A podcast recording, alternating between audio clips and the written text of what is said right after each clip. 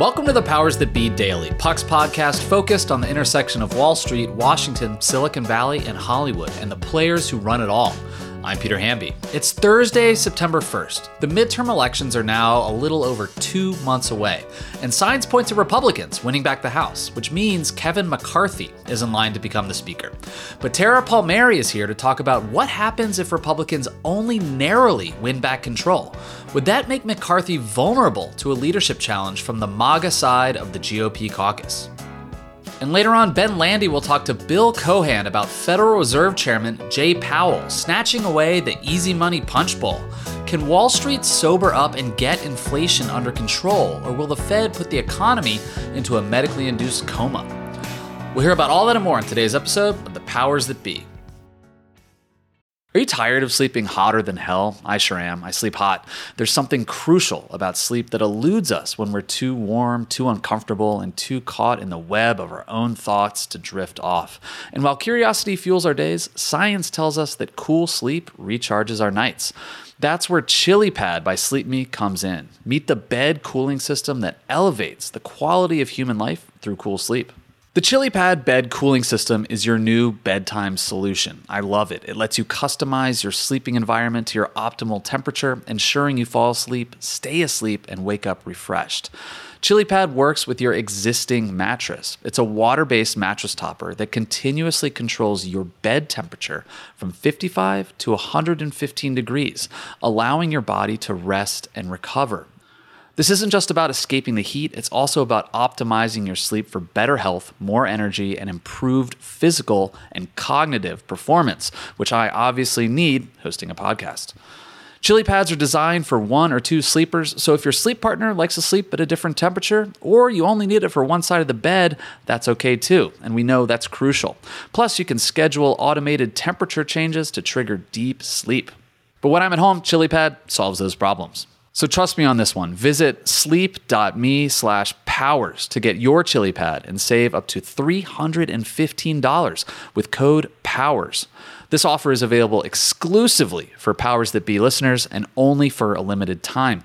Order it today with free shipping and try it out for 30 days. You can return it for free if you don't like it with their sleep trial. Visit www.sleep.sleep me slash powers because you're not just investing in better sleep, you're creating a better life. Happy Thursday, everybody. Happy September. Welcome to fall.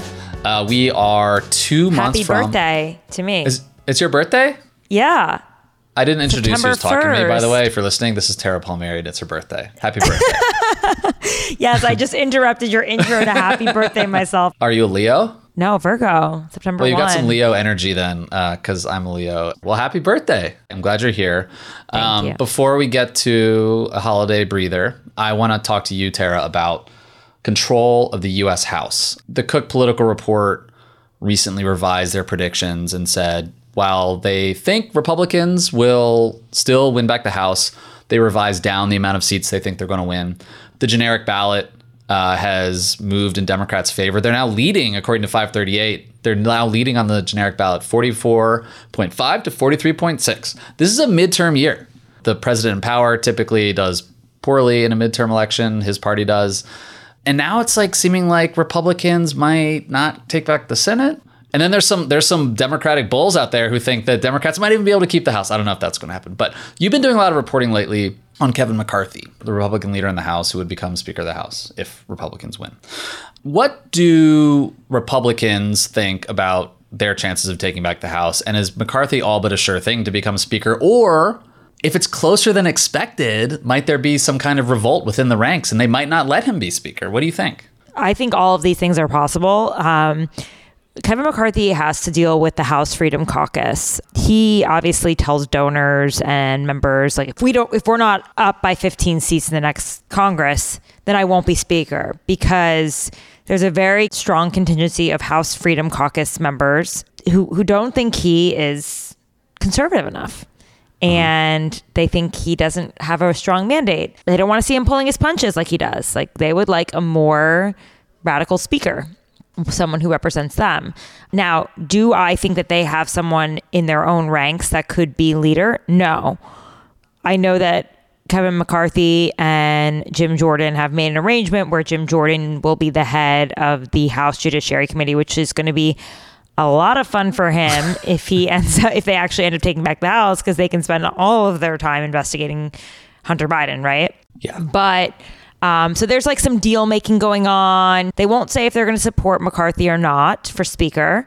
And they're trying to get some extractions and concessions from him, like subcommittee gavels or mm-hmm. perhaps, you know, having some rules changed. The, the smaller the majority that Kevin McCarthy has, the more beholden he is to the extremes of his party, right? Which is giving everyone flashbacks to John Boehner mm-hmm. in 2015. Everyone says, Kevin McCarthy might not have a hard time becoming speaker, but he may have a hard time holding on to that leadership. And in the process of becoming House Majority Leader, which he was when Boehner resigned, and mm-hmm. Paul Ryan was sort of plucked by the Freedom Caucus over McCarthy because McCarthy was the House Majority Leader, so you would expect that he would ascend to Speaker when Boehner stepped down, but he didn't. It was Paul Ryan instead, and that was a big part because the House Freedom Caucus was just just going to grow mm-hmm. because of all these candidates that Trump um, endorsed in the primaries will likely win their House seats. And I guess think of them as like the MAGA wing of the Congress and how they have a lot of power and they just don't think of McCarthy as MAGA enough. Yeah, I mean, in Alex Burns and Jonathan Martin's book, "This Will Not Pass," there's a which is covers basically the period from the 2020 election through January 6 and tracks both parties throughout that time. They they write about McCarthy it's kind of a I mean, it's not a flattering portrait of McCarthy. you know, everyone sort of thinks he's just a social climber who likes, you know, social media clout. But a big point of their portrait, which again comes from a lot of Republicans, maybe on background and off the record, is he's not a guy with a lot of core beliefs. In the Boehner era, at the end of the day, like Boehner was sort of a like Grover Norquist, you know, kind of conservative country club Republican in the pre-Trump Republican era. Um, and Paul Ryan was definitely that kind of like green eye shade, blazer wearing Republican. McCarthy is probably checks the boxes on whatever he needs to check. You know, like he is, if Donald Trump supports him, he's good. He just wants the power. And if you are someone like Jim Jordan or Louis Gohmert or, you know, a true believer in the House, um, I think that makes him even more vulnerable than what you say. Yes, he's already beholden to the right wing of, of the House caucus if he wins by a narrow majority uh, in November. But it's also like, you know, he what does he stand for? I mean, like, do, can you name one thing that Kevin McCarthy has ever planted his flag on, on like the policy side? He's not really a policy guy, but he is yeah. really good at raising money and he's uh-huh. good at the glad handing part, which is also really important for being um, a speaker. So that's the flip side of it. Now, there is something that he has been working on for a while, and that has been maintaining a strong relationship with Trump. Yes. Um, I've been told that they spoke as recently as this week. They speak a few times a week. He's got um, one of his staffers, um, Brian Jack, um, who runs his congressional fundraising committee, his mm-hmm. congressional leadership committee, um, working for Trump. They have a Trump really likes Brian Jack. They have a good relationship.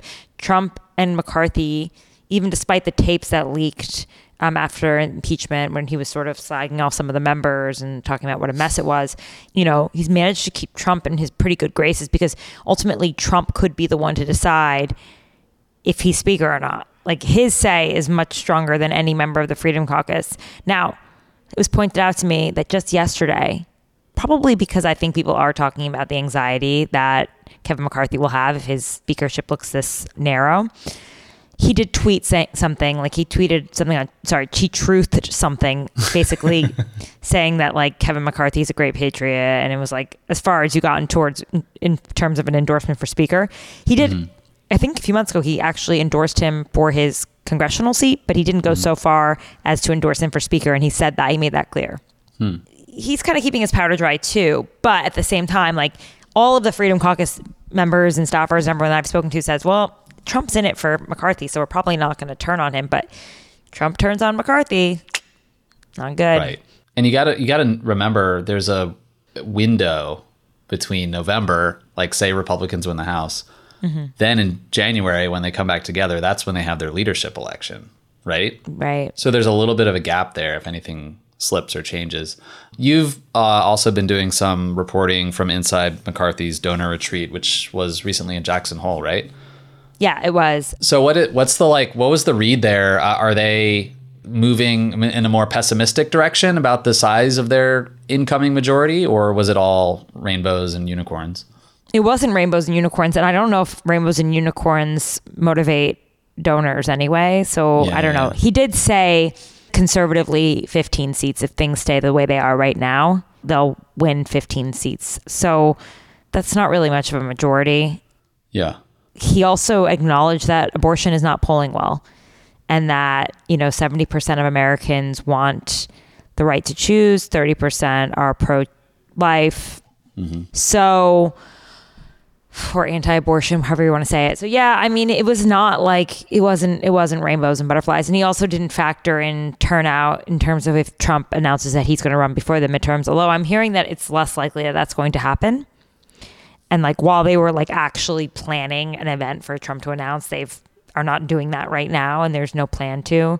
In fact, it'll probably happen after the midterms at this point. But then Yeah. at the same time, everyone who is close to him It's like, he could tweet it tonight for all we know. You know what I mean? Like, there's just that. There's always that X factor, and Trump is always the X factor, and really all that McCarthy can do is like give these members some some things and keep Trump sweet. It, it's changed. Things have changed. as much as it feels icky, there's actually not many Republicans you can name who have been better at surfing Trump's whims and emotions than Kevin McCarthy. I mean, Kevin McCarthy went from condemning Donald Trump after January 6th to flying to Mar-a-Lago a week later and taking a thumbs up picture with him. I mean, like he is shameless in that respect. And so in the sense, like you said, he's a really good operator. So he'll be mm-hmm. good at quote unquote herding cats, as Bill Frist said. But if he's really good at managing his relationship with Trump, uh, the last thing I want to ask you is like in that MAGA Freedom Tea Party caucus uh, in the in the House Republican caucus, who who is he closest with? Is it? I mean, like, is Steve Scalise still in that crew? I mean, he's the he's the Republican whip, um, or is, is Scalise now seen as too establishment? Like, who who's McCarthy close with on the on the? Oh, I right? think Scalise is a rival. yeah, I think Scalise is someone from his time in the Republican Study Committee might be seen as someone more palatable to the House Freedom Caucus. I think right now, like McCarthy's really trying to make nice with these Freedom Caucus guys, like giving Jim Jordan that post. I would mm-hmm. say maybe Jim Banks ends up being majority whip as a sort of concession as well. Um, mm-hmm. He's he like they were they were annoyed with him for first backing Liz Cheney, right? Mm-hmm. Like you know he he spared her the first time around, spared her. when you say it like that, but you know what I mean from what she was up against. Uh-huh. I think for McCarthy, like he's actually put in a lot of time with Trump, and Trump actually really likes him at this point. They have just like a personal rapport. Because I always ask Yeah. people, I'm like, what's the difference between McCarthy and McConnell? Like what they did was basically the same, right? Don't you think after impeachment? uh, yeah. I mean, I, well, I think McConnell like stuck to his guns a little bit more. Yeah, he Drew didn't run off to separation, yeah. Mar-a-Lago days later and say, I'm so sorry, you know. Right. But the crime, like, and how many people have turned on Trump and haven't been able to get back in into the Mm-hmm. inner circle, right? I just, he's, there was definitely like a tense stretch, I think, for McCarthy and Trump. You know, Trump compartmentalized it. And I think he also probably realizes if he's going to run for president himself, like, it wouldn't really be the time to pick the Speaker of the House, right? I think he's probably just thinking, I'll ride it out with McCarthy. Yeah. I mean, it's interesting you say that Trump has sort of like put the run for office thing on ice for a bit. I mean, I, I feel like one month ago, this gossip was percolating everywhere that Trump was going to announce before the midterms. Um, yes, you, he might just, he might truth something out, but Yeah. it does feel like that has uh, sort of been put on pause for the minute. He's for the definitely preoccupied. There's something to be said for that. I mean, Yes, yes, he is. seriously. Yes, he is. And he's already dominating the conversation so much for Republicans. I mean, I can't. Well, that was the issue. Was in the course of that conversation, the idea that Trump felt like he wasn't getting enough attention. you know, his insecurity was flaring, and now with the you know FBI classified document thing, he is you know he might be in legal jeopardy, but he's back in the center of the conversation, and maybe that's made him reevaluate announcing before the midterms. Yeah, because ultimately that's where he wants to be at the center of the conversation. And I do think he thinks that the Republican Party has coalesced around him because of this. But Uh-huh. see Exactly. if that's right. All right, Tara. Well, enjoy your birthday and have a great holiday weekend. Coming up, Ben and Bill are here to read the Federal Reserve tea leaves. Quick math. The less your business spends on operations, on multiple systems, on delivering your product or service, the more margin you have and the more money you keep. But with higher expenses on materials, employees, distribution, and borrowing, everything costs more. So to reduce costs and headaches, smart businesses are graduating to NetSuite by Oracle. NetSuite is the number one cloud financial system, bringing accounting, financial management, inventory, HR into one platform and one source of truth. With NetSuite, you reduce IT costs because NetSuite lives in the cloud with no hardware required, accessed from anywhere. You cut the cost of maintaining multiple systems because you've got one unified business management suite. You improve efficiency by bringing all your major business processes into one platform, slashing manual tasks and errors. Over 37,000 companies have already made the move. So do the math. See how you profit with NetSuite. By popular demand, NetSuite has extended its one of a kind flexible financing program for a few more weeks. Head to netsuite.com slash powers that be, netsuite.com slash powers that be. That's netsuite.com slash powers that be. At Evernorth Health Services, we believe costs shouldn't get in the way of life changing care, and we're doing everything in our power to make it possible. Behavioral health solutions that also keep your projections at their best? It's possible pharmacy benefits that benefit your bottom line? It's possible. Complex specialty care that cares about your ROI? It's possible. Because we're already doing it. All while saving businesses billions. That's Wonder made possible. Learn more at evernorth.com/wonder.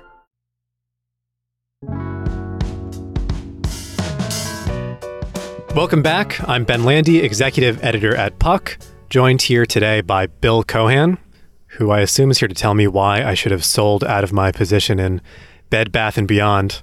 Well, first of all, Ben, it's always nice to be on with you. And as you know, we don't provide investment advice here at Puck. So I could have given you some thoughts, but you know, you were free to do whatever you wanted because it's not investment advice. It's all in the blind trust anyway. But no, what I what I really wanted to talk to you about is Jerome Powell, J Pow. J Pow to his friends, the Fed chairman, who has been signaling to markets for some time now that a steep market correction is needed to get inflation under control. And investors are sort of kind of getting the message. Um, and then they forget again, and inflation looks like it's cooling off, and stocks rip, which we saw. And then they dropped again when Powell got out at uh, Jackson Hole and made a little speech. What does he need to do to get the attention of markets? Set himself on fire? Uh, look, there's no uh, constituency for um, markets falling, interest rates increasing. So, you know, who likes that? People like it when the market goes up. They like it when money is uh, uh free or close to free. Now, people on fixed incomes, people who have retired, people who re- reti- uh, rely on uh, interest on bonds to you know pay their bills and live, you know they like it. Uh, they've they've been screwed uh, for the last 13 years, and they like it when uh, interest rates increase because they get a higher rate of interest. But you know the vast majority of people like free money and uh, increasing uh, stock market pricing and increases in their portfolio even though, of course, if you're clever, you can make a lot of money, uh, or as much money, or even more, um, infinite amounts of money, if or, or what seem like infinite amounts of money, uh, if you bet correctly when the stock market is going down or when bonds are, are going down. That's sophisticated stuff and scary. So, you know, J Pow has um, problem that in the past when he's talked about increasing rates and then actually doing it like in 2018 somehow in february of 2019 uh, donald trump had dinner with him and uh, got him to reverse course. We still don't know what happened at that dinner. We'd love to know what happened at that uh, dinner. But he did reverse course and unwound the interest rate increases that he made. And then of course in the pandemic did it all again so, you know, does he have credibility to actually uh, do what he says he's going to do? You know, again, I feel like this time it will be different because he's already gotten his second term. He's not going to get a third. You know, I think he realizes now that inflation is not transitory and it's for real, and he's got to do something about it because, uh, after all, that is one of the two, you know, mandates of the Fed, or or one of the two mandates that they, you know, pretend to be the mandates of the Fed, even though the Fed can pretty much do whatever it wants whenever it needs to. So I think that's what he's up against. And even though the inflation numbers looked slightly better last month, you know, people went nuts and pretended that the the interest rate increases were over or might be over or might be slowing down. And so our buddy had to jerk uh, investors back to reality uh, in Jackson Hole uh, last week. So that's what he did. Yeah, one thing that's funny about the Fed is that obviously they can go into the market and manipulate rates by changing the, uh, the, the window for interest rates or buying bonds on the market. But also there's this um, expectation setting that the Fed chairman does, just in terms of the word choice that they use. People like to call this Fed speak. So, what were some of the things, some of the words that Powell used at Jackson Hole that got investors so spooked? Pain. That, Pain. That's, That's a good probably one. the no. families are going to experience pain. Investors didn't like that. No, I mean, and we're going to be vigilant about fighting inflation, and that means raising interest rates, and there's going to be pain for uh, American families, and all that's true. And by the way, uh, it's all as a result of the previous 13 years of Fed policy, uh, which you know was way, way, way out on a limb, many standard deviations away from the norm. You know, in part, I get why they had to do quantitative easing one, two, three, four ad nauseum. I mean, I think there was uh, it was very creative, uh, very clever, and some limited amount of quantitative easing uh, was justifiable. But to just let it go on and on and on for 13 years, frankly, is um, is reprehensible and manipulated uh, interest rates into a place where now you know we have to pay the price. So instead of you know taking the punch bowl away when the party's getting started, which is the Fed's mandate, according to a former Fed chairman William McChesney Martin, the Fed under the last three Fed chairmen has have been literally pouring tequila into the punch bowl uh, with no mixer, just straight tequila. So you know it's been a party, and now the party's over. Do you think that some of this signaling by Powell is kind of bullshit on some level? Like he used the word pain. Wall Street didn't like that. The, the markets dropped down again, and he invoked Paul Volcker, his uh, predecessor during the Carter era. But Volcker got inflation under control by absolutely crushing the economy. I mean, he raised rates up to like 20% or something. You could tell me the exact number, but we're nowhere near there. And I wonder if this is just sort of signaling on some level or if this actually indicates how far we think Powell might really go.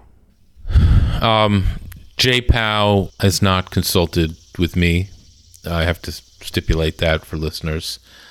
I've never spoken to him in my life. I, I once spoke to Ben Bernanke, and uh, he got angry at me for suggesting that their policy was flawed uh, and that quantitative easing was somehow, uh, you know, not the greatest thing in the world to continue to do uh, after it its first benefits were achieved, and had added to the mispricing of risk uh, across the board, across assets, and it created all these asset bubbles.